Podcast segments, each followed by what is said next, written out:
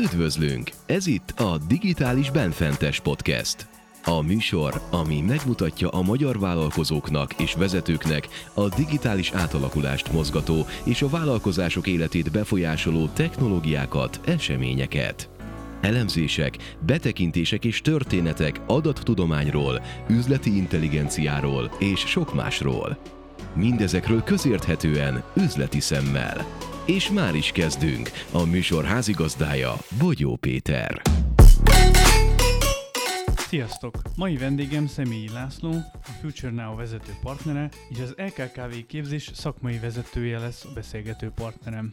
Terveink szerint beszélgetünk képzésről, vállalati képzésről, és arról, hogy hogyan tudunk segíteni a KKV-knak kicsit felpörgetni ezeket a területeket. Tartsatok velünk! Szia Laci, üdvözöllek a műsorban! Szervusz Péter, köszönöm a meghívást. A napokban kijött a Randstadnak egy új elemzése, ami azt mutatta többek között, hogy a munkavállalókat mivel tudják a jutatásokon túl motiválni, meg megtartani egy cégnél. Az oktatás, a képzés témája keltette fel az érdeklődésemet, ami benne van ugyan az első tízbe, de egy ilyen 35%-kal, mondjuk úgy, hogy elég vékonyan jelenik meg. De mit gondolsz erről? Gondolom hazai felmérésről beszélünk. Igen.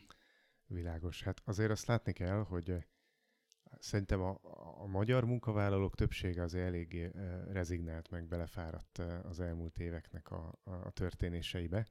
Tehát, hogy egyrészt sokan sok munkahelyen megéltek egy nagyfokú átalakulást a cégben, agilis transformáció, digitális transformáció, mindenféle transformációt megéltek, automatizálás, szervezeti átalakulást, és akár kultúraváltást, mert bár korábban ez nem volt nagy divat, azért most már azt hiszem, hogy elérte ez a szél, hála Istennek hozzáteszem a magyar munkaerőpiacot is. Na most ennyi változás után jött egy Covid, és akkor itt azt hiszem, hogy, hogy nagyon sokan úgy vannak vele, hogy most most úgy megállnának szívük szerint egy kicsit, illetve sokkal inkább, mint korábban szerintem előtérbe kerültek, bár nem látom, hogy mi előzi meg a tízes listán ezeket, vagy ezt a, a tanulási faktort, de hogy szerintem sok helyen előtérbe kerültek a well-being köré csoportosuló dolgok, hogy mennyire rugalmas a munkavégzés, hogy mennyi ö, testi, lelki, szellemi táplálékot ö, tudok még kapni, amivel fönn tudok maradni a víz színén, vagy mennyire értik meg az én élethelyzetemet, segítenek engem a, a, az otthonom munkaeszközökkel való felszerelésében, és így tovább. Tehát, hogy ez az egyik gondolatom. A másik gondolatom meg, hogy ha jól értem, itt kifejezetten a, a munkahelyi belső képzés volt a kérdés ha esetleg általában is megkérdeznénk őket, hogy ők képzik-e magukat, fontosnak tartják-e azt, hogy tanuljanak valamit, akár a szakmájukról, akár egy következő szakmájukról, szerintem ott jobb számok jönnének ki. Igen, egyébként jó volt a megérzésed, a, a lista előtt ezek a tételek szerepelnek, tehát alapvetően az, hogy milyen a munkahelyi légkör, a család és a munka egyensúly és a hozzá kapcsolódó dolgok. Engem többek között azért is érdekel ez a dolog, mert te, ahogy téged megismertelek, meg amióta egy követlek, nálad visszatérő elem a munkádba is, az előadásaidba a képzésnek a fontossága. Nem csak én, hanem a műsor korábbi vendégei közül is többen azt gondolják, hogy az oktatás a kulcs a digitalizációhoz, mint ilyen nem technikai feltétel, meg nem technológiához kapcsolódó feltétel és az egyik legnagyobb akadálya annak, hogy egy digitalizáció, egy átalakulás végigmenjen egy cégben. Te mit gondolsz, hogy mit látsz, hogy a magyar cégekre mennyire jellemző, hogy a képzés, vagy az oktatás, és ez teljesen mindegy, hogy mire gondolunk, hogy most arra gondolunk, hogy egy új embert veszünk fel, vagy egy meglévőt képzünk, mennyire akadálya ezeknek a folyamatoknak ma Magyarországon? Egyetértek akkor az előttem szólókkal abban, hogy kell oktatás ahhoz, hogy, eh, hogy digitális átalakulásról vagy eszközök, új eszközök használatáról beszéljünk. De szerintem két nagyon fontos dolog van, és a másik pedig a, a vállalati kultúra a változásokra való nyitottság, az alkalmazkodó képesség, ami a tárgyi tudás mellett legalább annyira fontos. Én azt gondolom, hogy nem mondunk senkinek újat, hogyha ha most ezeket hangsúlyozzuk. Tavaly volt például egy eh, Design Summit nevű rendezvény, amit a, a cégem közvetített az online térbe, és ott volt egy Mary Warmby nevű előadó, ő a BBVA nevű spanyol uh, tulajdonú bankhálózatnak a digitális transformációs vezetője, ez az egyik legnagyobb európai bankcsoport egyébként, és ő hozott egy ilyen számot, hogy a világ vezetőinek a 86%-a gondolta, tavalyi felmérés, hogy megvan az a képességű csapata, versenyképes csapata, aki ezeket a változásokat képes lemenedzselni. Bocsánat, a 86% az, aki nem gondolta. Ez egy, ez egy fontos különbség, tehát 14% volt magabiztos a csapatát tekintve. Ami azt jelenti, hogy mindenki keresi a vezetői szinten ezeket a képzés, betanítás, képességfejlesztés dolgokat. Az egy más kérdés, hogy, hogy mit is ért alatta, illetve hogyan lehet ezt elérni. Ugyanis sok képzési programnál azt látom, hogy meghatároznak ilyen kulcs, nem tudom, átadandó információkat. Ezek többnyire hard információk, tehát hogy mit jelent, mennyi, hogy számolom ki, vagy hogy állítom be a gépet, vagy ezek a kompetenciák, és ezeket így flat a teljes munkavállalói körre, vagy annak bizonyos szegmenseire ezt így kiadják, hogy akkor ezt ott kell tanítani. Nem veszik figyelembe az egyéni különbségeket, hogy vannak az early adopterek, vagy ne adj Isten az innovátorok egy nagyobb szervezetben biztos, hogy vannak, akik már két éve is tudták ezt, és vannak azok a, azok a lemaradók, vagy, vagy nehezen alkalmazkodók, akik tulajdonképpen még akár azt is merem mondani, hogy egy ilyen képzés végére sem sajátítanak el belőle szinte semmit. Tehát kidobott pénz az ő képzésük, ha csak vagy nem előzi meg valamilyen motiváció, vagy pedig nem engedünk teret a minőségi cserének, vagy a házon belüli átváltásnak, hogy az, a, aki már ezt nem tudja befogadni, annak ne erőltessük, akkor találjuk meg a helyét olyan helyen, ahol esetleg nem is kell befogadnia mondjuk egy adott technológiai tudást. Milyen, milyen arányok vannak ebbe? Tehát, hogy az early adapterek, meg ezek a lemaradók, ezek milyen arányban vannak? Klasszikusan azt vallja a szakma, hogy ennek eh, nincs időhöz kötött vagy céghez kötött állapota, hanem úgy nagy alapsokasságokban általában 3-5 százalék az, aki valamilyen szinten innovátornak számít, de inkább 3. Van egy olyan 10, inkább 15 jó esetben százalék, aki képes az innovátorokra odafigyelve, gyorsan alkalmazkodva elkezdeni elsőként egy szervezetben vagy egy országban egy technológiával foglalkozni, akár egy hazai piacon látjuk, hogy ki az, aki először jött ki MI vagy RPA ilyen robot megoldásokkal, robot megoldásokkal, na ők az early adopterek, és akkor utána egy jó masszív társaság az, aki, aki úgymond egy ilyen magabiztos követő akkor, amikor már úgy látjuk, hogy ez tényleg elkerülhetetlen. Ez mondjuk a társaságnak, egy társamnak, egy szervezetnek valószínűleg az egyharmada, de lehet, hogy több. Ha, ha egy jól alkalmazkodó szervezet akár 50% is lehet, és mindenki más, az tulajdonképpen lemaradó. Ami egy nagyon szörnyen hangzó dolog, de hogy ők maguk nem így definiálják egyébként, hanem, hanem ők úgy definiálják, hogy óvatosak, vagy konzervatívak, vagy, vagy megbízhatók, mert nem dőlnek be bármilyen újdonságnak, meg, tehát hogy más értékeket hangsúlyoznak, ami egyébként tényleg érték, de ezzel együtt is, ami tény az tény, hogy ők kezdik el utoljára használni az újdonságot.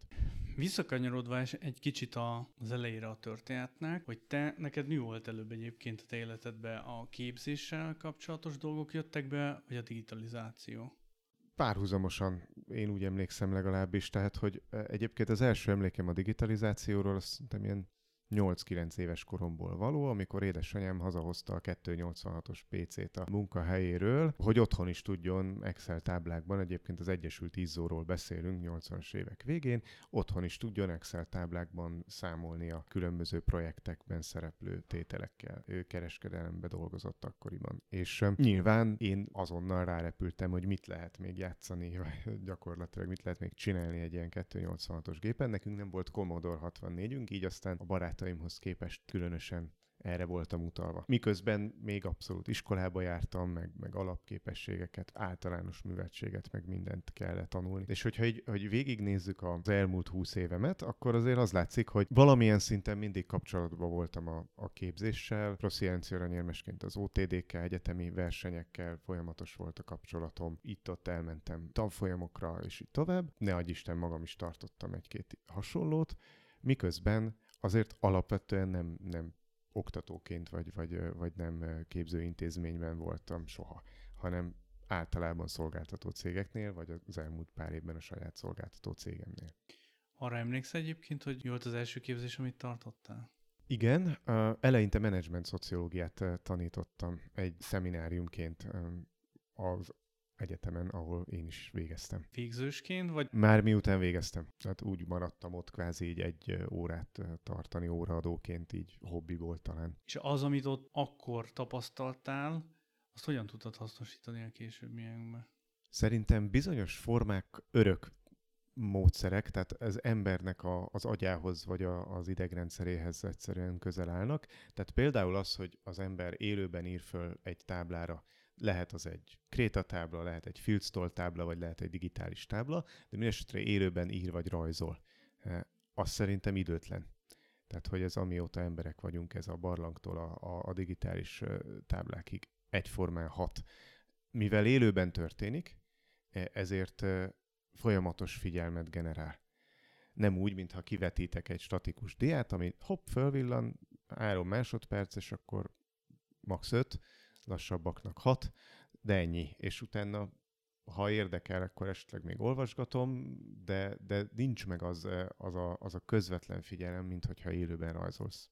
És ez annak fényében, hogy most digitális tábla is van, online oktatás, vagy online eszközök erre, hogy, hogy megjelenítsünk egy táblán rajzolást. Akkor a Google kijött a Google Meet-tel, akkor azonnal összekapcsolták a kis rajzoló táblájukkal ezt a két alkalmazást összekapcsolták, hogy akkor ennek azért tényleg erős gyökerei vannak ennek a vizualitásnak a képzésben. Igen, van, van ennek jó meg rossz oldala. Nyilván nem véletlenül csinálták ezt, nem véletlenül kapcsolták be az elsők között ezt a whiteboard funkciót, ezt a tábla funkciót a Google-nél sem.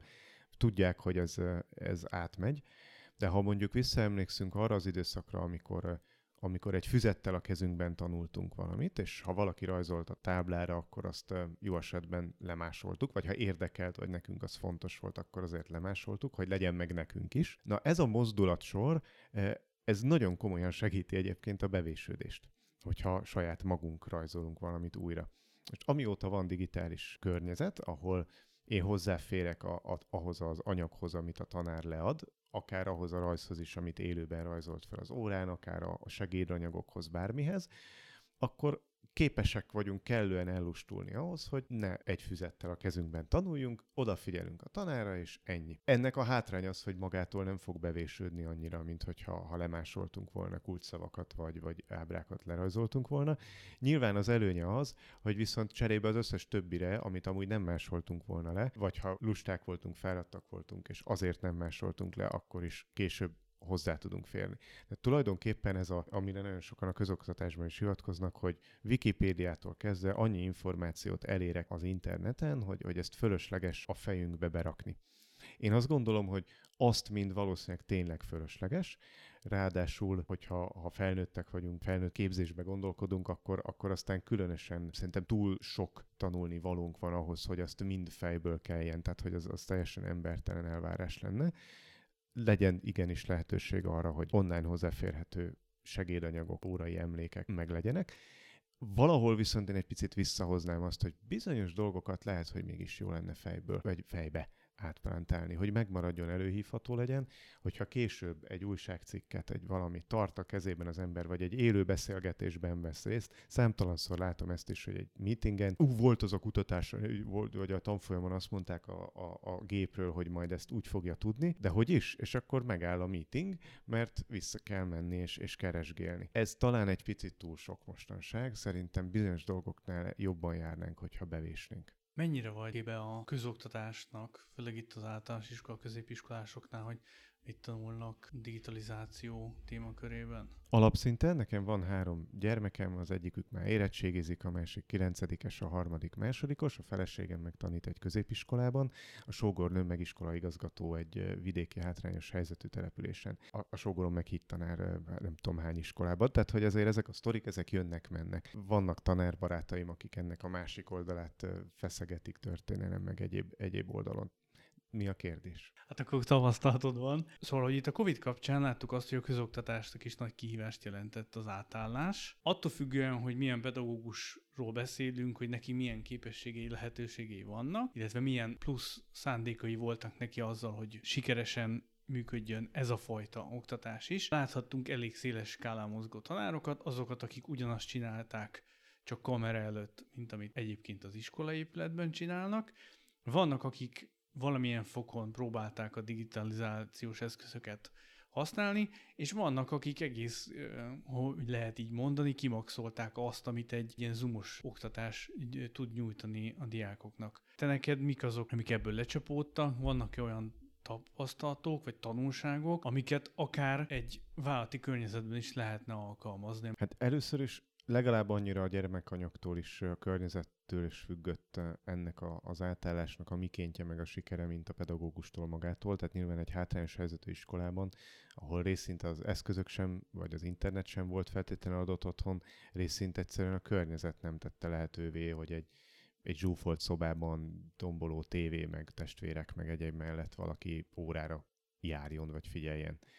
Ugye egy felnőtt képzésben ilyen problémákra nem gondolunk, mert azt gondoljuk, hogy hát a felnőtt az már meg tudja oldani magának. Azért halkan hozzáteszem, hogy hogy nem mindenkinek van annyi szobája, ahány családtag, és így tovább. Tehát a pandémia alatt azért meg kellett tanulnunk szerintem toleránsabbnak lenni egymással. És ez nem csak a képzés, ez mindenre igaz. Ha ezt félretesszük, és azt gondoljuk, hogy, hogy külön tudjuk kezelni azt, akinek egyszerűen a, a körülményei otthon nem adottak ahhoz, vagy, vagy az életében nem adottak ahhoz, hogy online jól tudjon egy, egy órán részt venni, vagy egy képzésen részt venni, akkor én azt gondolom, hogy van azért néhány, néhány jó tipp. Az egyik az mindenképpen az, hogy a kiadott feladatok továbbra is nagyon jól működnek. Tehát amikor azt kérjük, hogy valaki önállóan oldjon meg valamit, az tanteremben épp úgy, mint, mint otthon vagy a képernyő előtt gondolkodásra késztet, kreativitásra késztet, és, és utána a bevonódás révén, vagy a, a megemelkedett ilyen figyelmi, meg, meg stressz révén egy plusz figyelmet generál. Tehát ez, ez biztos, hogy érdemes alkalmazni az önállóan elvégzendő feladatot, amit utána megbeszélsz. A másik ilyen, ami, amit nagyon megkönnyített az, hogy, hogy egy számítógépes környezetbe kerül az oktatás, az a különböző multimédiás tartalmaknak a, a, a felhasználása. Nyilván egy jól felszerelt iskolában, ahol nem tudom milyen milliós digitális tábla van a teremben, ott, ott ez helyben is nagyon vagányul és menő módon tud megvalósulni egy videó, vagy egy, egy 3D animáció, stb. De azért sok iskolában ez, ez az adottság, ez nem még a mai napig sem állt elő, tehát hogy maximum egy projektor van, és annak a fénye, hangja is azért elég problémás. De abban a pillanatban, hogy laptop elé kerülünk, hogyha egy átlagos laptopról is beszélünk, az azért képernyőben és egy fülhallgatóval hangban is tökéletesen élvezhető dolgokat ad. És meg kell mondjam őszintén korosztályfüggő is, tehát hogyha nagyjából a mostani 25 év hát talán már lassan 30, de 25 alatti biztos, tehát a friss munkavállalóknál ez már abszolút így van, hogy nagyon nehezen tudnak hallás után, és még nehezebben folyó szövegből tanulni. Rendkívül megkínozza őket egy tanulmány, vagy egy hosszabb cikk, vagy egy, vagy egy szóbeli előadás. A podcastnak is szerintem egyébként ez az egyik nehézsége.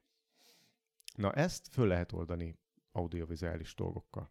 Ha most vállalati vizekre elvezünk, ott ezek az eszközök szerinted mondjuk ilyen, ilyen magyar KKV viszonylatban mennyire vannak jól használva?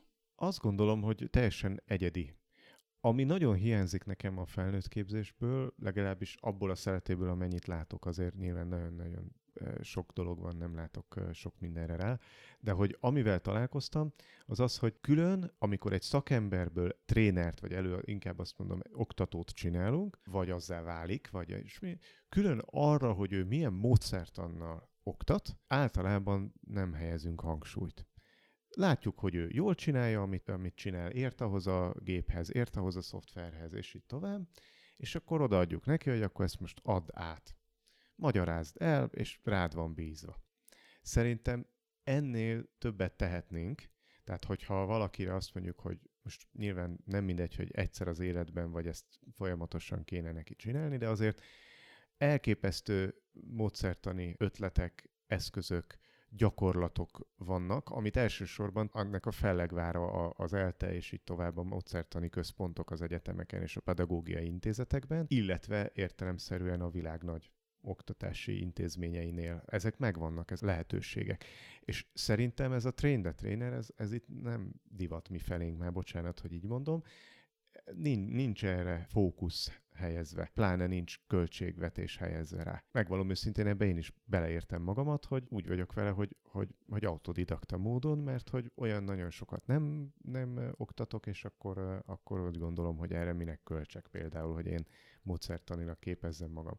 De abban biztos vagyok, hogy minél több oktatáson veszek részt oktatóként, annál valószínű, hogy nem jól hasznosul az az idő, hogyha én nem fordítok erre gondot, hogy módszertani alapokat terezzek. Látom egyébként a, a tanár barátaimnál, feleségemnél is, hogy nagyon nagy különbség van az eredményesség, meg egyáltalán egyébként a, a saját sikerélményekben is, azok között, akik igényesek és, és meglátogatnak más tanárokat, keresik a, a jó módszereket, elsősorban nyilván a saját tárgyuknál, de akár más tárgyaknál, meg azok között, akik úgy el vannak, mert, mert hát most ennyi pénzért ne várjon senki csodát. Egy cég, legalábbis maradva a magyar KKV-nál, akárhonnan is nézzük, nincs arra berendezkedve, hogy belső tréningeket vagy trénereket alkalmazzon. A leggyakrabban látjuk, hogy kívülről hívnak be egy-egy témakör, egy probléma megoldására trénereket. Akkor viszont egy cégvezető vagy egy vezető, aki behívja ezeket a trénereket, azért azt elvárja, hogy az a tréner az legyen ne csak szakmailag, hanem trénerként is képzett. És a mostani időszakban ennek azért is volt jelentősége, mert a, az online elérhető tréningek közül az az egyik lehetőség, hogy onnan választ az ember, a másik lehetőség meg az volt, hogy élő online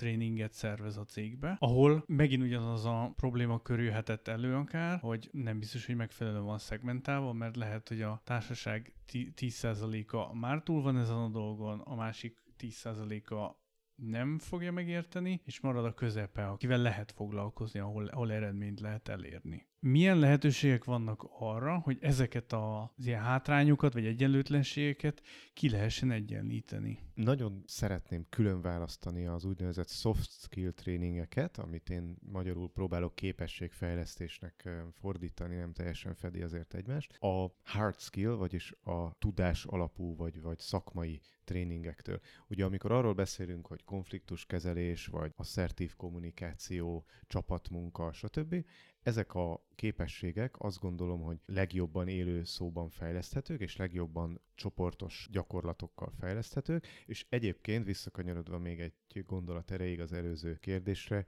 azt látom, hogy itt vannak a legképzettebb trénereink is egyébként, hiszen ezek a trénerek, akik ilyen képességeket fejlesztenek, általában vagy pszichológusok, vagy szociológusok, de mindenképpen olyan vonalról jönnek, ahol egyébként már kaptak módszertani alapokat, és nagyon sokszor elemi érdekük, hogy folyamatosan még, még azon dolgozzanak is, hogy minél, minél eredményesebben tudjanak az embereknek ilyen képességeket bevésni, vagy legalábbis kimozdítani őket a jó vagyok én így is, meg engem hagyjanak békén kategóriából.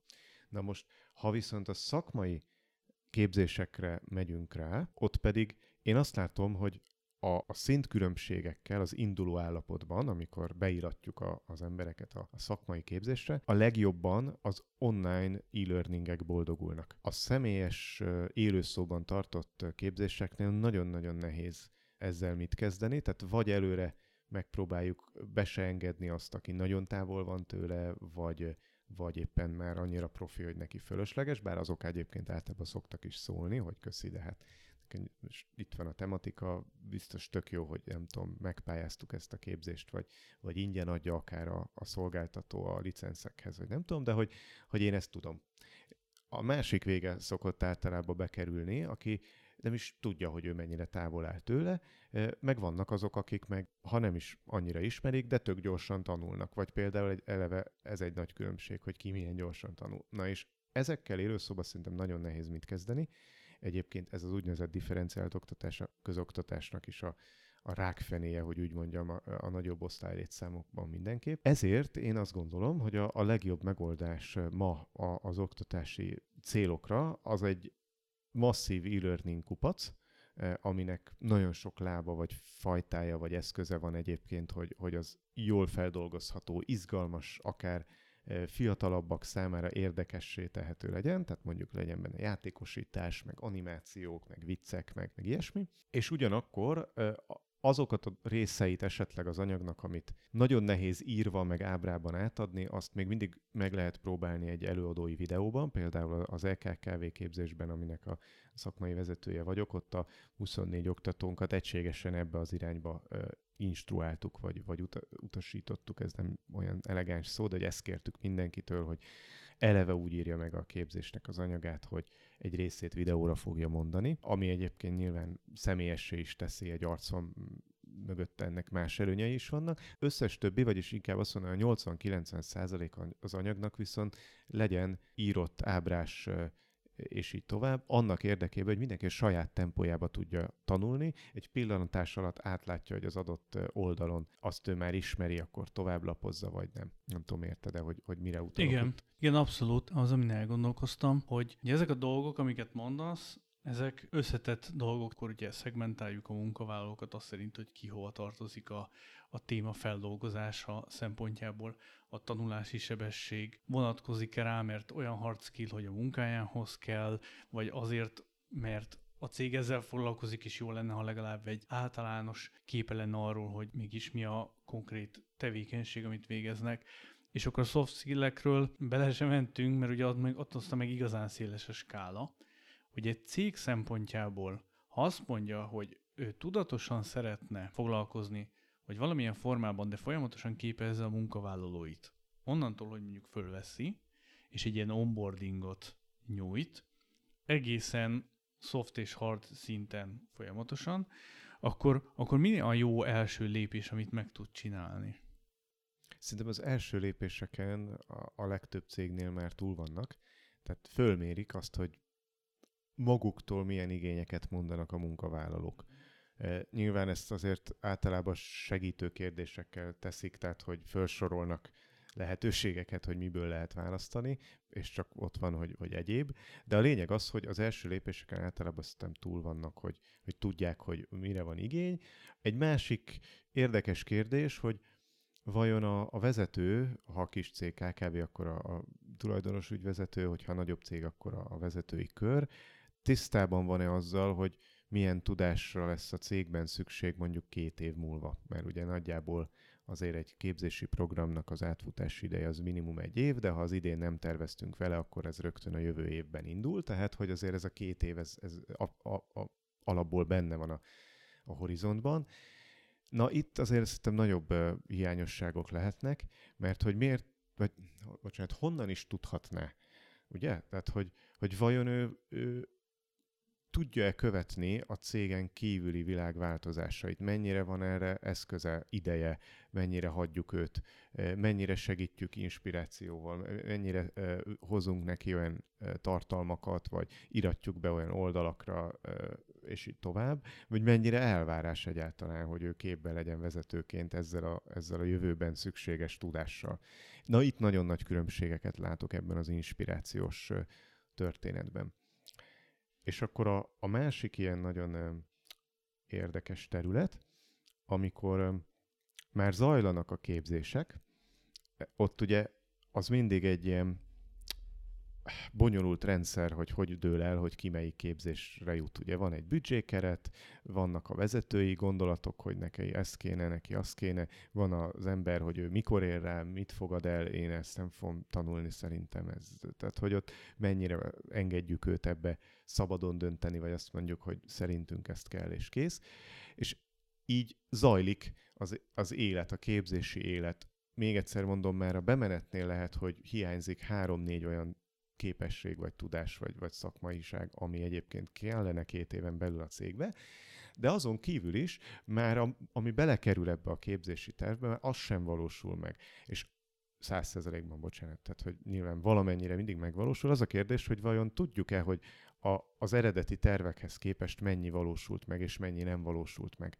Mert szerintem nagyon sok helyen odáig jutnak el, hogy azt látják, hogy hányan hány képzésre mentek, de nem volt meg a benchmark, mert azt mindenki elfelejtette fölírni, hogy hányan kellene, hogy menjenek, illetve a másik, hogy azt még mérik, hogy hogy teljesített, hiszen sőt, nagyon sokszor e-, egész szofisztikáltan tudják mérni, akár utókövetéssel, hogy jobb lett a sales trainingtől az értékesítőnek a, az értékesítési hatékonysága, többet adott el, vagy, vagy jobban célzott, vagy stb. De, de azzal már nem foglalkozunk, hogy és egyébként kellett-e volna még több embert oktatni, vagy hogy, hogy azok a célok, amik kért ezeket a képzéseket választottuk, azok a célok egyébként változtak-e két év alatt. Szóval itt azt hiszem, hogy nagyon sok ilyen mérési hiányosság, odafigyelés hiányosság van. Ez lehet az egyik oka annak, hogy a cégvezetők azt mondják, hogy jó, tavaly meg tavaly előtt elküldtem az embereket, elköltöttem egy csomó pénzt, nem látok semmi változást vagy megtérülést, és azt mondom, hogy jó, akkor idén erre nem költünk. Lehet, hogy ez azért van, mert nem, nem volt jó az utánkövetés, nincs egy mérőszám, amihez viszonyítunk, vagy nem volt eléggé megkövetelve, hogy az, amit a képzésen tanultak, azt alkalmazzák is. Ez így mind lehetséges, szerintem. Egy ilyen döntés az, az legalább annyira a vezetőt is nem minősíti, hanem, hanem bemutatja, mint amennyire a, a képzést végzőket, vagy akár a trénert, mert hogy tulajdonképpen ez egy zsákutca helyzet, nekem, ahogy vázoltad, legalábbis ez jött át, hogy megállítok valamit, amin, ami nem tudom, hogy jó volt-e, de hogy nem mondtad azt, hogy azért, mert akkor ehelyett arra fogunk költeni arra a képzésre, hogy, vagy hogy akkor ehelyett képzés helyett, nem tudom, fizetésemelést, vagy motivációs és jutalmazási rendszert alakítunk át, vagy tehát, hogy nem volt ott az, hogy jó, de akkor, akkor mit teszünk azért, hogy elérjük a célokat, mert azért egy vezetőnek mindig célorientáltan működik az agya. Hogyha nem tudja, hogy mi a cél, akkor nem fog közöket mögé tenni. Ha tudja, hogy mi a cél, akkor pedig azon jár az agya, hogy akkor ez most képzés kell, vagy mi kell, eszköz, lehet, hogy szoftver kell, vagy tehát, hogy mérés kell. De az mindig az, hogy, hogy miért fordulhat elő, meg, meg hallottunk mindannyian ilyen balul sikerült, vagy, vagy olyan rossz érzéssel fölállt helyzeteket, vagy, vagy abba hagyott képzéseket, de ennél szerintem fontosabb kérdés az, hogy azt tudjuk-e, hogy miért kezdtük el ezt a képzést, és azt látjuk-e, hogy a, a képzéssel közelebb kerültünk-e hozzá. Nagyon sok jó példát látok, ahol a tréner, vagy legalábbis a trénert küldő oktató intézmény az igenis ebbe beleteszi a, az energiát, hogy meghatározzuk, hogy mit tudunk majd mérni, még mielőtt bárkit beíratunk a képzésre, mit tudunk egyéni szinten, és mit tudunk cégszinten ebből visszamérni, és azt vissza is mérjük. És akkor abból látszik, hogy volt eredménye, vagy nem volt eredménye. Ha nem volt eredménye, akkor megbeszéljük, hogy, hogy miért nem volt. Igen, jó, hogy ezt e, így mondtad, mert szándékosan hoztam ezt a sarkított példát, amivel egyébként találkoztam a valóságban. Pont azért, hogy egy kicsit szembe tudjam állítani egy másik példával, amit láttam szintén több cégnél, és azt gondolom, hogy ez jó példa lehet. Nem biztos, hogy ez minden cég típusnál, meg tevékenységi körnél működik, de ott, ahol én ezeket láttam, ottam, hogy ez mind a vezetők, mind pedig az alkalmazottak oldaláról egy sikeres megközelítésnek tűnt. Ez pedig az, hogy a cég azt mondja, hogy ő neki fontos az, hogy te képződjél és folyamatosan ott legyél a toppon, vagy legalábbis a flowban a, a tanulás meg a szakmád tekintetében. Viszont azt mondja, hogy nem vagyunk egyformák, lásd, tanulási sebesség, befogadás, érdeklődési kör, stb. És azt mondja, hogy ő nem fogja központilag nézegetni ezt, hanem ő azt mondja, hogy ő erre neked időt és büdzsét áldoz, hogy te tudjad magad képezni, és hogy te, te ezt egy könyvesboltba költöd el ezt a keretet, és kiolvasol 25 könyvet, és attól leszel jobban, vagy attól fogsz jobb, hatékonyabb munkát végezni, vagy eljársz tréningekre, az neki már a részletkérdés kategóriája, számára az a fontos, hogy a lehetőségeket azt, azt mindenre megadja. Te találkoztál-e ilyennel, és mi a véleményed erről a típusú megközelítésről? Hallottam ilyenről, de személyesen nem találkoztam még vele, tehát én azt hiszem, hogy ez a megközelítés, ez még ritkaság számba megy erre felé Magyarországon. Szerintem ez a cégkultúra, illetve a, a, a csapatépítés szempontjából, meg a vállalati lojalitás építés, építése szempontjából egy nagyon jó gyakorlat. Felnőttként kezeli a munkavállalókat, jó fejhozzáállást biztosít, hogy, hogy ösztönzi őket, és, és segíti is őket abban, hogy, hogy magukra, az ő tudásukra, fejlesztésükre költsenek. Ami hiányzik még ebből, de lehet, hogy ennél a általad említett cégnél ez megvan, csak nem mondtad, az az, hogy mi jut ebből vissza a munkáltatói, vezetői szintre. Tehát, hogy az tök jó, hogy 150 ezer forintért most mondtam egy összeget, vehetek könyvet, vagy, vagy elmehetek tanfolyamra, nem tudom. De vajon a munkáltatóm, vagy legalább a főnököm, vagy a, a, az igazgató, a, akihez, akinek a területén dolgozom, az tudja-e, hogy, hogy én mit tanultam, és abból esetleg mit lehet hasznosítani? Azt, azt tudja-e, hogy, hogy mit tanultam, és abból esetleg mit lehet hasznosítani a, a céges feladataim, vagy akár a, a, az egész csapat sikeres szempontjából. Hadd ugorjak vissza egy pillanatra oda, hogy ez miért fontos. Ahogy mondtam, nagyon sokszor látom azt, hogy akár felső vezetők, akik egyébként elvileg azért vannak ott, mert ők stratégiailag is tudnak gondolkodni, nem látják előre, hogy milyen tudásra lesz szükség két, három, négy, öt év múlva. Volt egy ilyen nagyvállalati vezető ismerősöm, akihez berongyoltam, hát ilyen 2017 környékén, hogy olvastam egy újságban, amerikai újság egyébként, hogy Japánban bevezettek egy olyan szoftverrobotot, hogy rögtön 37 embernek a munkáját elvégezte néhány hónap projektidő után. És hogy hát ez, ez egy szenzációs lehetőség, szerintem ezzel nekünk itt foglalkozni kéne. E, ebben a cégben több száz adminisztrációs és operatív munkatárs dolgozik, hát azért nyilván egy csomó hiba lehetőség, meg nem hatékony, stb. És akkor ez a felső vezető majdnem kidobott az irodájából, hogy hát hagyjam én őt ezekkel a, a robotizálós dolgokkal békén, neki kisebb gondja is nagyobb ennél, mint hogy, hogy ez, ezzel foglalkozzon. Neki még öt évig semmi dolga nem lesz a robotokkal. Mit ad Isten? Fél évre rá megjelent a következő több éves corporate stratégia, hogy ezt mondani szokták, tehát hogy a főnökének a főnökének a szintjéről ott volt négy nagy stratégiai lába, aminek az egyike az automatizáció és robotizáció volt, Körülbelül még fél évre rá, de szerintem nem is telt egy év bele ahhoz képest, hogy mi beszélgettünk. Elindult az adott szervezetben a, a szoftver robot kompetencia központ, pilot projektek, stb.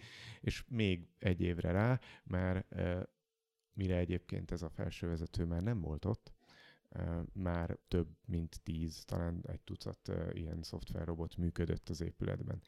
Tehát, hogy ez baj, ezt a hozzáállást szerintem most már egyre kevésbé tolerálja bármilyen cég, és a KKV szinten azért nehéz, mert ott viszont annak a szereplőnek a feladata, aki egyébként saját magát is kéne, hogy elbocsássa, hogyha nem végzi jól a dolgát, tehát hogy ott, ott, ott sokkal kevésbé van kontroll a fölött, hogy a vezető képes erre az előrelátásra. Tehát én ott nagyon izgulok, megmondom őszintén, a, a saját hazánk KKV szektora kapcsán nagyon-nagyon izgulok, ugyanis ha megnézzük mondjuk a, a DESI indexet, aminél biztos lehetne jobbat kitalálni, csak még nem találtak ki, tehát jelenleg ez az Unióban egy ilyen viszonylag minden országban egyformán megmért mutató, hogy a, a digitalizációban mennyire vagyunk toppon, a, a friss és használható rendelkezésre álló hardveres, szoftveres technológiákat mennyire használjuk, de ebben Magyarország nagyon jól teljesít lakossági oldalon, és nagyon jól teljesít infrastruktúra oldalon is, a felső harmad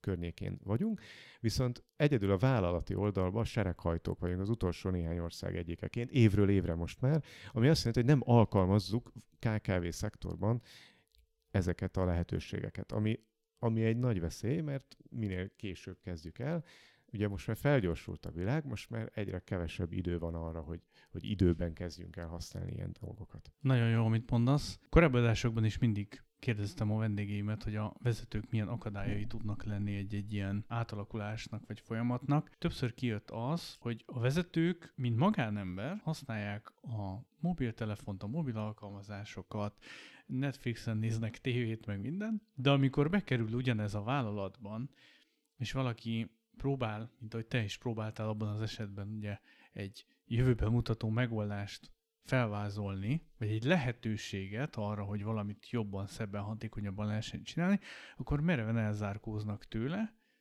pedig a kettő között nincs akkor a különbség, csak más feladatokat old meg, de gyakorlatban hatékonyságot növel, gyorsabb, megbízhatóbb, stabilabb, stb tehát az előnyei ott vannak, mégis elzárkóznak ettől. Te mennyire látod azt, hogy ez akadálya ezeknek a dolgoknak, illetve vajon mi lesz két év múlva, Ugye ez, ez tűnt egy nagy akadálynak, a másik meg az, hogy tényleg meghatározni azt, hogy akkor, akkor mire kell képezni az embereket, hogy van-e bármi még, ami eszedbe jut, hogy akadálya lehet egy ilyen átalakulásnak, vagy hogy is fogalmaztad, vállalati kultúra kialakulásának, amiben az, hogy igenis tanulunk és képezzük magunkat, az része a vállalati kultúrának. Nagyon örülök, hogy ezt a szót használod, hogy akadály. Írtam erről már évekkel ezelőtt egyébként egy cikket, hogy én három akadályt látok KKV szektor, de akár a vállalati szektor egész szempontjából, hogyha a digitalizációról, meg innovációról beszélünk. És az akadály az azt jelenti, hogy valami, amit meg kell mászni, amit át kell ugrani, ami a természetes folyamatokat gátolja ez akadály az igazából valami olyan dolog, ami nélkül gyorsabban és flottabbul és kevesebb fáradtsággal végbe tudna menni, mindaz, ami egyébként végbe fog menni. Ez nagyon fontos szempont szerintem. Tehát, hogy az akadályt elhárítva, egyébként van, aki ugye kifejezetten így erre építi föl a az agilis módszertanát is, hogy tulajdonképpen minden mehetne flottul, hogyha nem szúrtunk volna közbe akadályokat, és ezeket kéne fölfedezni, és kiiktatni ezeket az akadályokat, és akkor flottul fog menni a folyamat. Na, ugyanezt gondolom az innováció vagy a digitális technológiák szempontjából, és ez a három akadály szerintem az inspiráció, a navigáció, meg a motiváció hiánya, hogyha az inspirációt nézzük. A felfedezés az, ami mondjuk utoljára még talán egy öt éves korunkban volt meg bennünk maximálisan, tehát hogy így teljesen szabadon, de már nagyon kreatívan és tudatosan kerestünk érdekességeket magunk körül, akár a tiltott területeken is, és aztán ez részint az iskolarendszer, részint a mindenféle felelősségek vállalása, részint egyszerűen az energiaszint csökkenése, zárójel lustaság, ez szépen elkezdi lenyesegetni, és mire valaki vezetővé válik, nagyon sokszor elég kevés ilyen felfedezési időt tölt. Van egy nagyon jó könyv, egyébként majd erről még a később beszélünk, a felfedezés kapcsán ezt, ezt nagyon fogom ajánlani. De hogy olyan dolgokra gondolok, hogy miből lehet inspirálódni, mint mondjuk kik kapják a legrangosabb díjakat, vagy kik a legelőkelőbb helyen végzett eh, vállalatok mondjuk egy ügyfélelégedettség kutatásban vagy felmérésben vagy hogyan használják a, a leggyorsabban növekvő cégek ezt, vagy azt, vagy amazt a, a módszertan, technológiát, eszközt, stb. Hogyan dolgoznak más szektorok? Lehet, hogy én egy agrárvállalkozás vagyok, de akkor nézzem már meg, hogy hogy dolgozik mondjuk egy hotellánc, vagy hogy dolgozik egy gyógyszertár. Tehát, hogy nézzünk ki abból a dobozból, amiben vagyunk, hogyha ez hiányzik, akkor értelemszerűen sokkal lassabban kezdünk el egyáltalán rájönni, hogy, hogy milyen technológiákat kéne nézni, hogy hasznosak-e. A második ilyen akadály, az a navigáció hiány, ezt így tudtam fogalmazni, ez egy kicsit ilyen hajókázós dolog. Ahhoz, hogy kreatív energiák egy cégbe érvényre jussanak, hogy új, jobb, hatékonyabb, vagy korszerűbb, vagy az ügyféligényeknek jobban megfelelő folyamatokat és szolgáltatásokat tervezzünk kreatívan, ahhoz ezt egy vezetőnek tudni kell elősegíteni tudni kell a kreatív energiákat menedzselni. Na most e, itt ilyen klasszikus dolgok is vannak, hogy valamennyi hibát érdemes hibázási lehetőséget hagyni, de ugyanakkor oda kell figyelni, hogy megértsük, hogy hol rontottuk el, és, és uh, tanuljunk belőle legközelebb ugyanazt a hibát egy év múlva egy másik technológiánál. Ne kövessük el, uh, olyan dolgokra kell gondolni, mondjuk egyáltalán szabad-e ellent mondani, vagy megkérdezni dolgokat egy vezetői megbeszélésen, vagy a vezetővel folytatott megbeszélésben.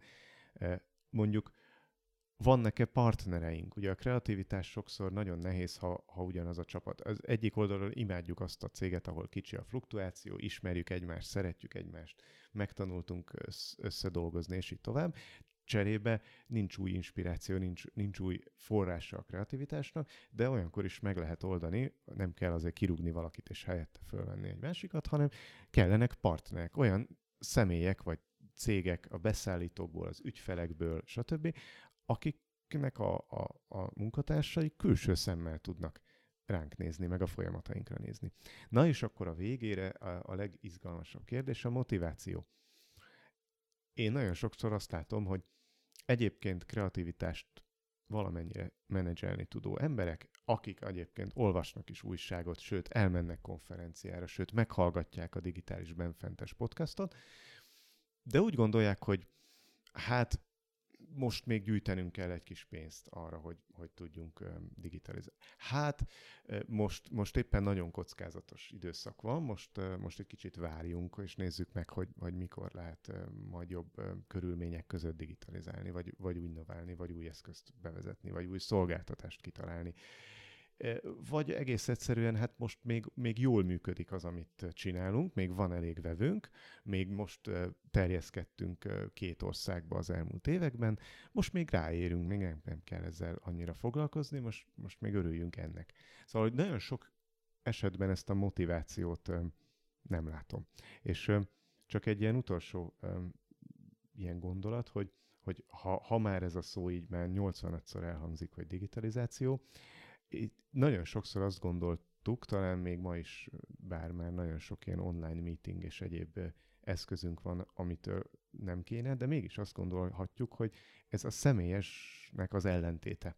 És ugye a bizalom az, az mindig kulcs az üzleti életben, jobban bízunk, vagy ezek a KKV vezetők, akiket én alul motiváltnak hívtam az előbb, ők mindenképpen jobban bíznak a személyes kontaktusban, a személyes üzletkötésben, a személyes folyamatokban, és így tovább, és egyáltalán a személyes megjelenésben és hitelességben, mint, mint bármilyen digitális eszközben, de bármilyenben.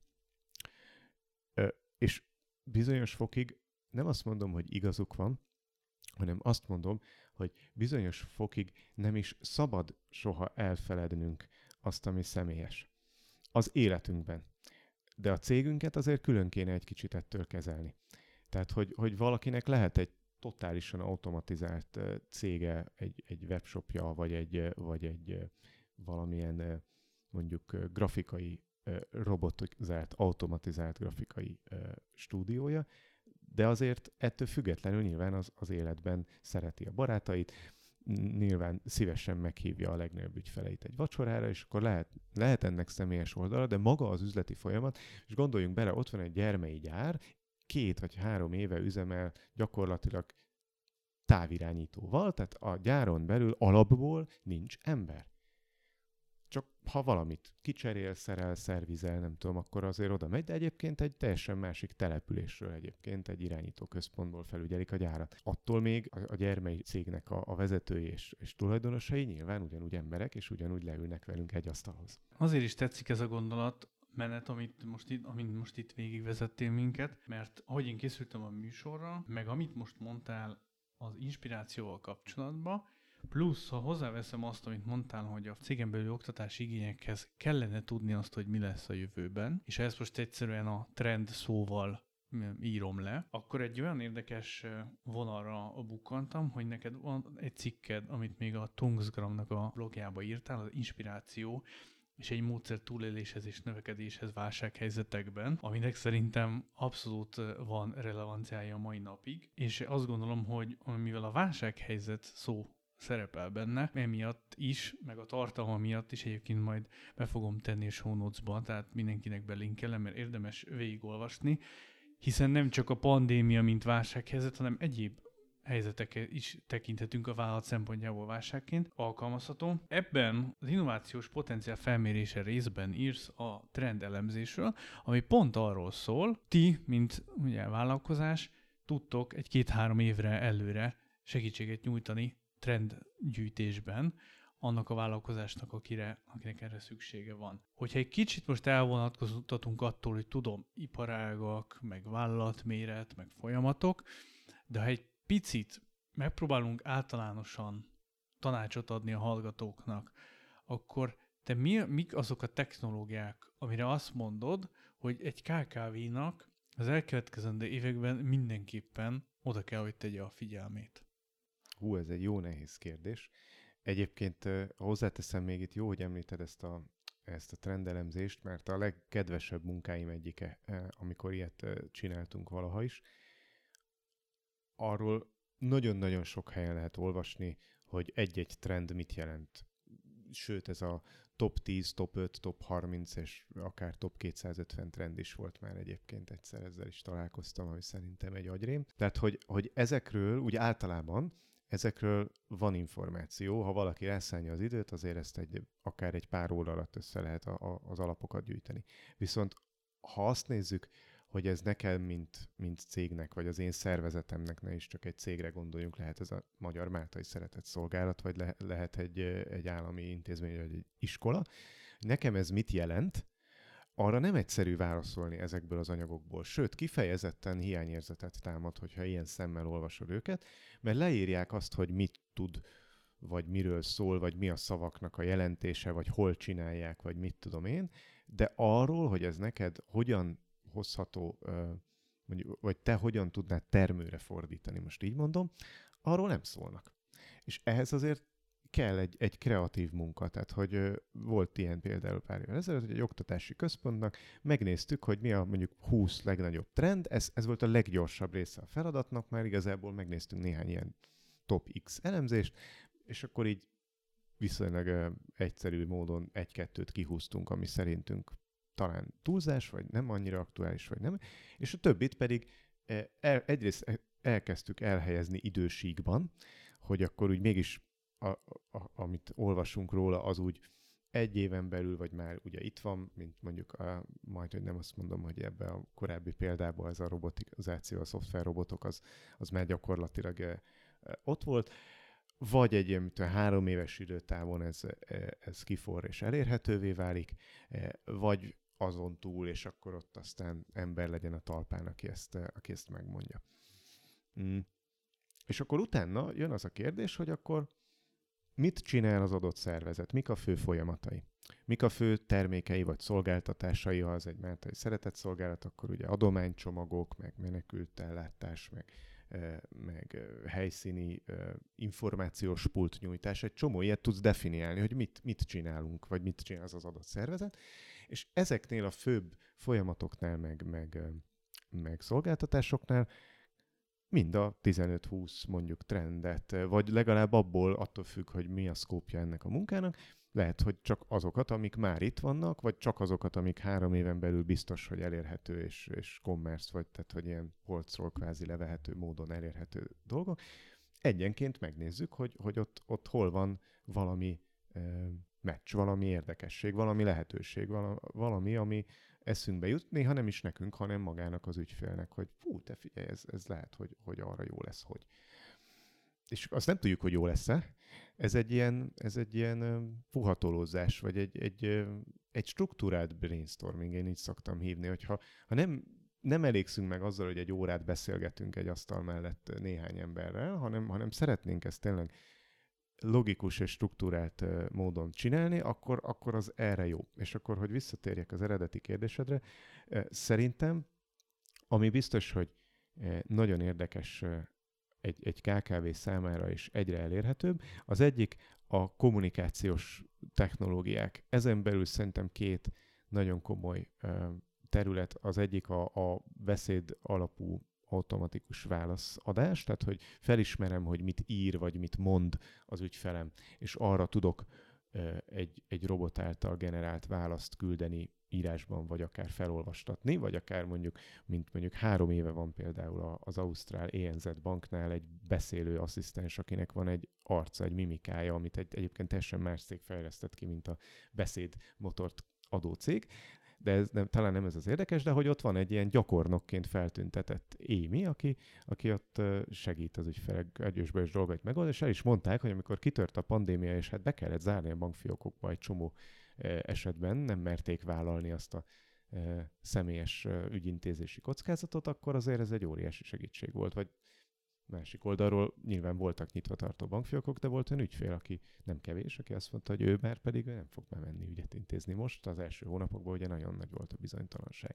Tehát ilyen kommunikációs eszközök, mint egy chatbot vagy egy beszélőasszisztens, az szerintem jön, és egyre többször látom, hogy, hogy magyar is jön, sőt most már hallottam egy konferencián egy hete, hogy egy állami is jön, tehát hogy állami ilyen technológia is jön. Úgyhogy ezzel érdemes mindenképp foglalkozni. Az említett szoftverrobotok szerintem, ha még egy KKV nem nézte meg, hogy az adminisztrációban mit tud esetleg automatizálni, akkor szerintem most már nagyon érdemes, ha sok adminisztráció van. Ha ez egy szerencsés KKV, akinél nincs, nagyon adminisztráció, mert mit tudom én, ő egy néhány nagy ügyfelet kiszolgáló évi 20 számlája van, meg nem nagyon köt új szerződést, meg nem tudom, nincs boltja, tehát hogy értsd jól, nem mindenkire vonatkozik ez, de ahol sok adminisztráció van, ott bizony sok automatizáció lesz. E, ez, ebbe egészen biztos vagyok. És akkor egy, egy harmadik ilyen érdekes dolog, hogy ez engem is mostanában nagyon foglalkoztat, hogy az online jelenlétünk és a, a, a termék bemutatásunk, vagy a, hát most már hirdetésnek nem is feltétlenül mondanám ezt a részét, hogy az, hogy hogyan tudjuk a mézes madzagot jó értelemben felmutatni az ügyfelek számára, ez merre tart? Ugye ott a digitalizáció valahol a, a honlapok környékén volt először egy ilyen nagyobb hát átállása, hogy akkor legyen honlapunk. Azt most már ugye magunk mögött hagytuk. Aztán jött kettő új ö, ága ennek, hogy így azt hiszem ilyen Y tudnék elképzelni, hogy, hogy a honlapból lett honlap 2.0, ahol már van blog, meg van akár regisztráció az ügyfélnek, akkor ő ott tud extra tartalmakat, lehet, hogy már ott tud a honlapon rögtön kérdezni, nem, nem csak felhívja a telefon. Ez az egyik ága az Y, és a másik ága meg, hogy akkor volt egy ilyen idő, amikor azt tudtuk, hogy csak ez lesz, hogy a Facebook, meg az egyéb ilyen social media felület, hogy akkor már nem, nem ütöm be, hogy www. nem tudom, testservice.hu, hanem beütöm, hogy facebook.com már be is van meg is van nyitva, és akkor ott rákeresek, és akár beírom, hogy testszerviz, ha ismerem, vagy ha nem ismerem, akkor, akkor rákeresek, hogy ilyen-olyan szolgáltatók vagy fodrászüzletek, vagy jövőbiztos vállalkozási tanácsadók, vagy nem tudom. Na, ez a másik ága, ez abszolút létezik, tehát nagyon sok szervezetnek egyébként nincs is honlapja, csak a Facebookon, vagy van honlapja is, de, de megy a Facebook is, és másra használjuk. És engem az izgat, hogy ezek hova fognak elágazni ezután. Én most azt látom, hogy elindult nagyon egy, egy virtualizáció, most a metaverse is egyébként ebbe tartozik, de nem csak erre gondolok, eh, hanem hanem lehetnek ezek az én kis saját 3D-s bemutató termeim, lehet ez az én kis saját személyemnek, mint cégvezető vagy értékesítő, a, a virtuális köszöntője, akár már egy videó is elmegy ebbe az irányba, de nyilván egész más, hogyha ezt 3D kamerával veszik föl, vannak ugye ilyen eszközök, amik magát az üzletemet, a fitness termet, a nem tudom mimet, a váromat be tudják digitalizálni, és akkor ott virtuálisan körbejárhatóvá válik, akár van pandémia, akár nem. Tehát, hogy, hogy ez, ez mind a része, ami engem most nagyon izgat, és itt mind a VR-nek, mind az animációs és egyéb média tudoroknak és, és kreatívoknak nagyon nagy szerepe van, mint pedig azoknak a hát nagyon keményen adattudós embereknek, akik azt nézik, hogy ebből mit lehet ténylegesen termőre fordítani, vagy mi az, amit használ az ügyfél. Ugye az összes ilyen új csatornánál, és akkor ezzel le is zárom, mert ez már lehet, hogy csak engem érdekel, nem a hallgatókat, de hogy, hogy a szemkamerás vizsgálatoktól az egérmozgáson át a másodperc, vagy inkább tört másodperc alapú figyelem ö, szenzorokon át nagyon sok minden néznek, hogy, hogy hogy használunk egy ilyen új felületet mi bárki, mint magánember vagy emberek, akikből aztán a potenciális ügyfél lesz. Igen, ez a metaverzum, ez úgy látom, hogy mindenkinek beindította jobban egy kicsit a fantáziáját, annak ellenére, hogy azért vannak nagyobb cégek, akik ugye a kiterjesztett valóságot, meg a virtuális valóságot már elég komolyan használják, akár képzési megoldásként is. Azt gondolom, hogy elérkeztünk az ajánlói szekciónkhoz, és látom, hogy te itt fizikai értelemben is készültél könyvekkel. Mi az, amit te ajánlanál a hallgatóknak, hogy ismerkedjenek meg? Hát az első, amit már így be is harangoztam, ez most angolul van nálam, de nézd meg nyugodtan egyébként, magyarul is ki van már adva egy ideje. Ez pár évvel ezelőtt jelent meg. A szerzője Beth Comstock, akiről azt kell tudni, hogy nőként az első alelnöke volt a GE-nek, és korábban pedig az NBC Universal-t is vezette, illetve volt a GE-n belül pedig CMO, tehát marketingvezető az egész GE konglomerátumra. És ez egy ilyen kettős vonalú könyv, az a cím, hogy Imagine IT Forward, vagy Imagine It Forward. Az egyik vonal az tulajdonképpen az ő személyes karrier története ami tele van érdekesebbnél érdekesebb állításokkal, vagy, vagy, vagy sztorikkal, mint például, hogy hogyan utasította vissza Steve Jobsnak a, az ajánlatát, amikor pedig egyébként nem volt túl jó sora éppen akkor a, a G-nél, vagy, vagy konfliktusokkal terhelt időszakol.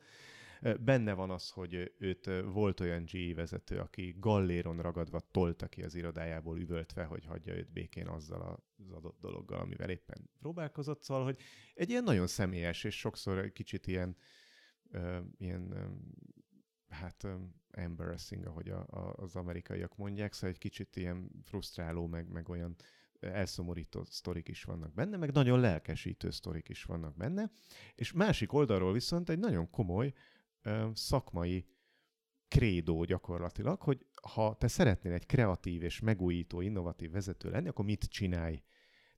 Tök konkrét tárgyi tippekkel, hogy ezt meg ezt, hogyha ha beveted, akkor valószínűleg jobban fog működni a kreativitás a cégnél, valószínűleg könnyebben el fog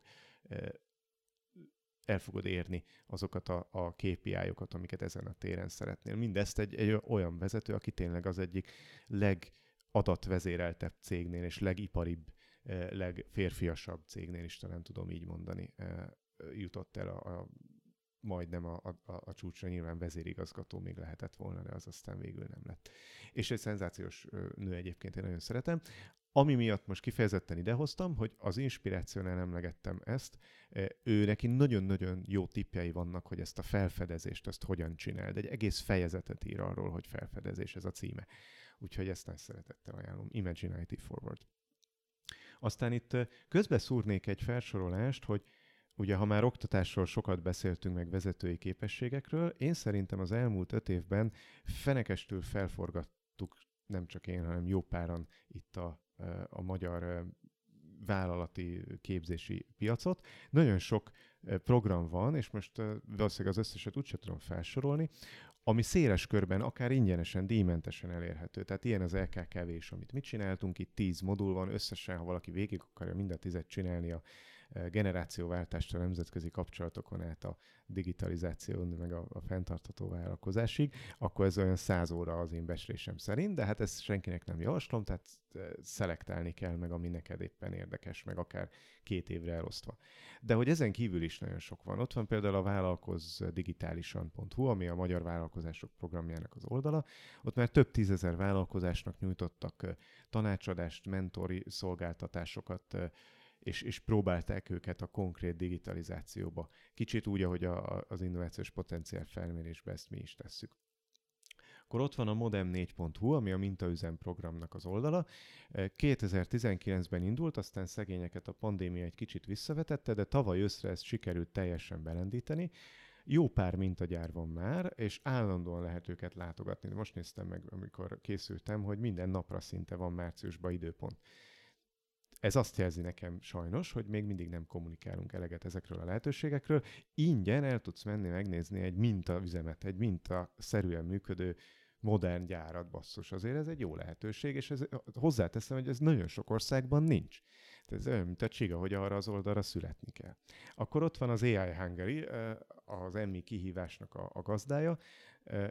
Ők azt hiszem, hogy még, még nem érték el a teljes hát fordulatszámukat, amit terveznek. Ugye tavaly évben 100 ezer e, volt a célszám, hogy ennyien végezzük el Magyarországról a, a, az emmi kihívást. Nem tudom, hogy egyébként ezt a számot elérték de dolgoznak rajta, és sok más tartalom van ezen felül, meg, meg konferenciákat, előadásokat lehet onnan szerezni, mesterséges intelligencia, robotizáció témakörben.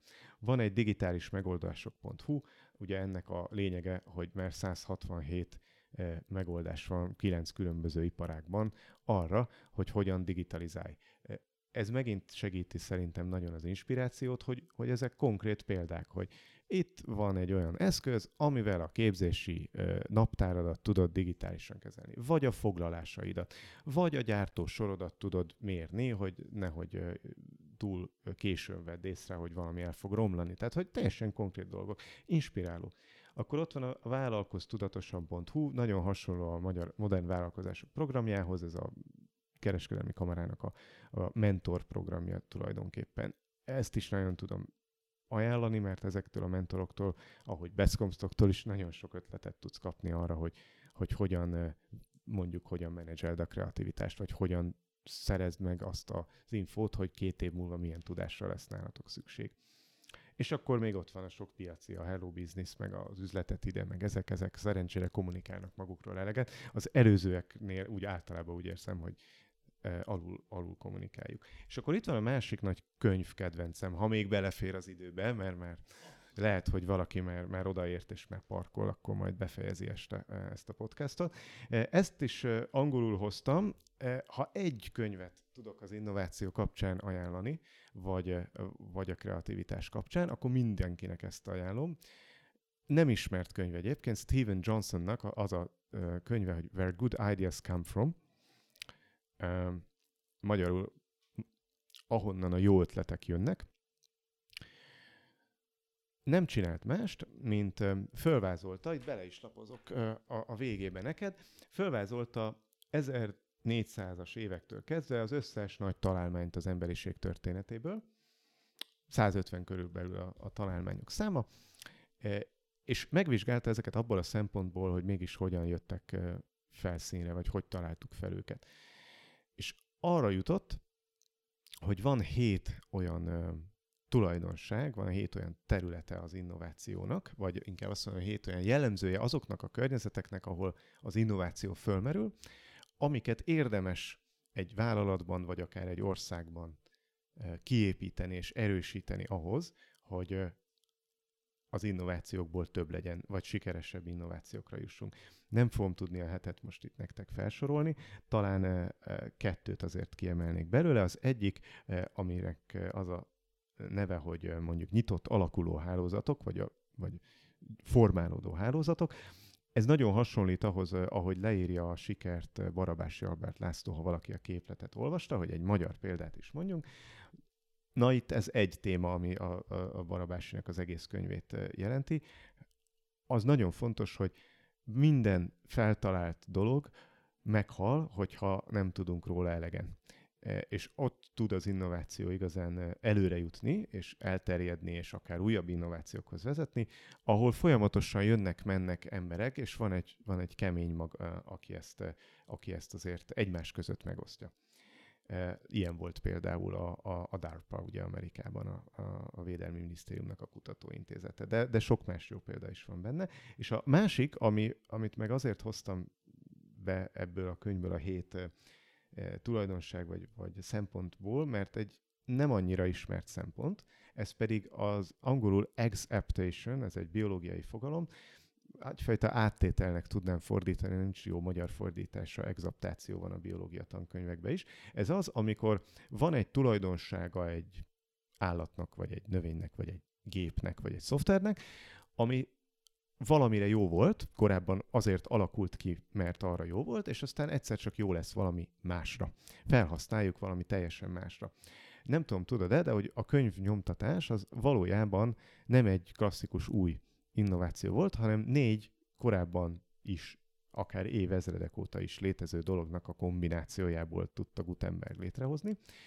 Az egyik ilyen tulajdonsága ennek a vagy, vagy eszköze, vagy eleme ennek a könyvnyomtatásnak az a prés volt, amit korábban, nem tudom, már a Krisztus előtt 500-ban is használtak Itáliában olajbogyók és szőlők és egyéb gyümölcsök kipréselésére.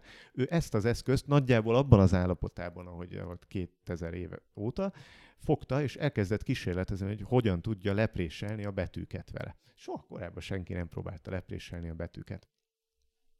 És ennek megfelelően lett egy, egy nagy-nagy siker. Akkora nagy siker, hogy ugye Google most nagyon büszkén már évek óta ezzel a 10x, a 10x-es módszertanával megy, hogy akkor érdemes innoválni valamit, ha legalább tízszer olyan jó lesz. Na most képzeld el, hogy 1440-es években a kolostorokban körülbelül két, esetleg három oldalt tudtak lemásolni egy nap egy, egy szerzetes kezével, volt már valami fajta ilyen nyomda gép, de, de ott is ugye az volt, hogy ott, ott nem nagyon voltak mozgathatók a betűk, meg nem volt prés, nem tudom. Ott 40 oldalig jutottak.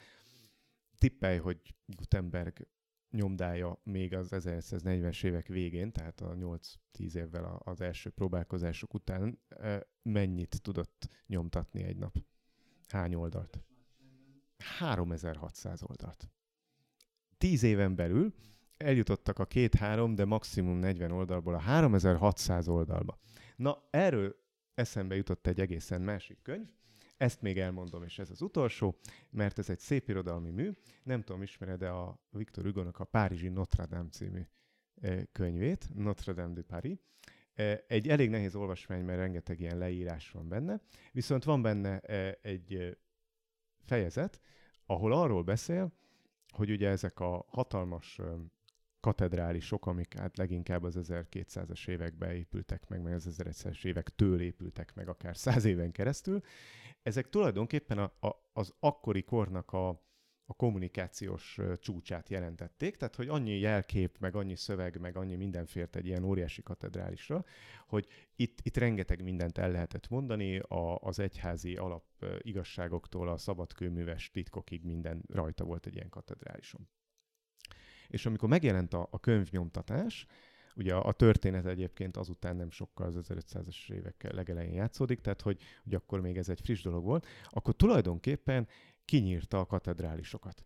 Ugyanis olyan mennyiségben vált elérhetővé ez az információ, és olyan szinten kontrollálhatatlanul a hatalom szereplői legyen az egy császár, vagy egy, vagy egy apát, vagy egy pápa, vagy tehát, hogy mindenki számára nagyon-nagyon nehezen kontrollálható módon, hogy, hogy tulajdonképpen át tudta venni ennek a, a fő hát üzenet közvetítésnek a szerepét. Szóval amikor innovációba gondolkodunk, akkor, akkor sokszor érdemes abba gondolkodni, hogy vajon mitől tud az létrejönni, és ugyanannyira érdemes abba gondolkodni, hogy vajon mekkora különbség lesz az innovációt, innováció elterjedését követő világ és az azt megelőző világ között. Azért is nagyon jó ez az utolsó példa is. Mostában több olyan könyvet is olvastam, ahol próbálnak történelmi kontextusban elmagyarázni dolgokat, és több helyen is ez jött vissza, hogy a, amíg a tűz, az írás vagy a beszéd, mint kommunikáció, az igen forradalmasította az emberiséget, addig maga a könyv nyomtatás nem tartják annak,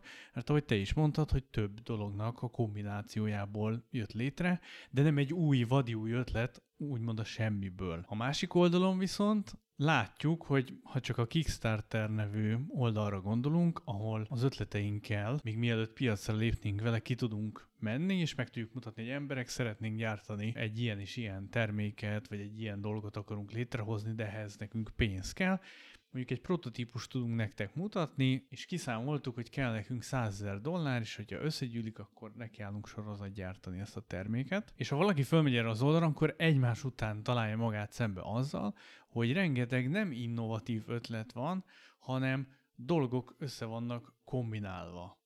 Tehát jó ötletek vannak egy funkció mentén, vagy egy ötlet mentén egymás mellé téve, olyanok, amiket eddig még más nem csinált, de ettől nem találtak fel egy új dolgot, csak annak a formája, ahogy ők elrendezik, az. Ez, ez az, amit Steven Johnson úgy hív, hogy adjacent possible, és még azt is uh, alázatosan bevallja, hogy ezt nem ő találta ki, hanem egy matematikus, akinek a nevére nem emlékszem. Az adjacent possible a következő lehetőség talán magyarul. Ez olyan, mint hogy bemész egy lakásba, akkor először az előszobába jutsz. Onnan mondjuk van balra egy ajtó, jobbra egy ajtó, meg előre. Ha valamelyik ajtón átmész, akkor a következő teremből újabb lehetőségek nyílnak. Ugyanezt történik ezekben az innovációkban is, hogy lépésről lépésre minden, amit egyébként messziről, meg így a tankönyvekből, vagy így a sztorikból azt hiszünk, hogy az egy ilyen nagy áttörés, egy nagy innováció volt, az mind lépésről lépésre történt, ha belenézünk. Nagyon szépen köszönöm az ajánlásaidat. Szerintem nagyon izgalmas témákat hoztál, meg rengeteget, tehát hogy itt lesz mit a hallgatóknak megnézni, meghallgatni és elolvasni. És köszönöm, hogy itt voltál, és segítettél eligazodni egy kicsit ezen a területen. Köszönöm szépen a figyelmet a hallgatóknak, és neked a lehetőséget. Hallgatóknak is köszönjük a figyelmet. Nem sokára folytatjuk. Sziasztok!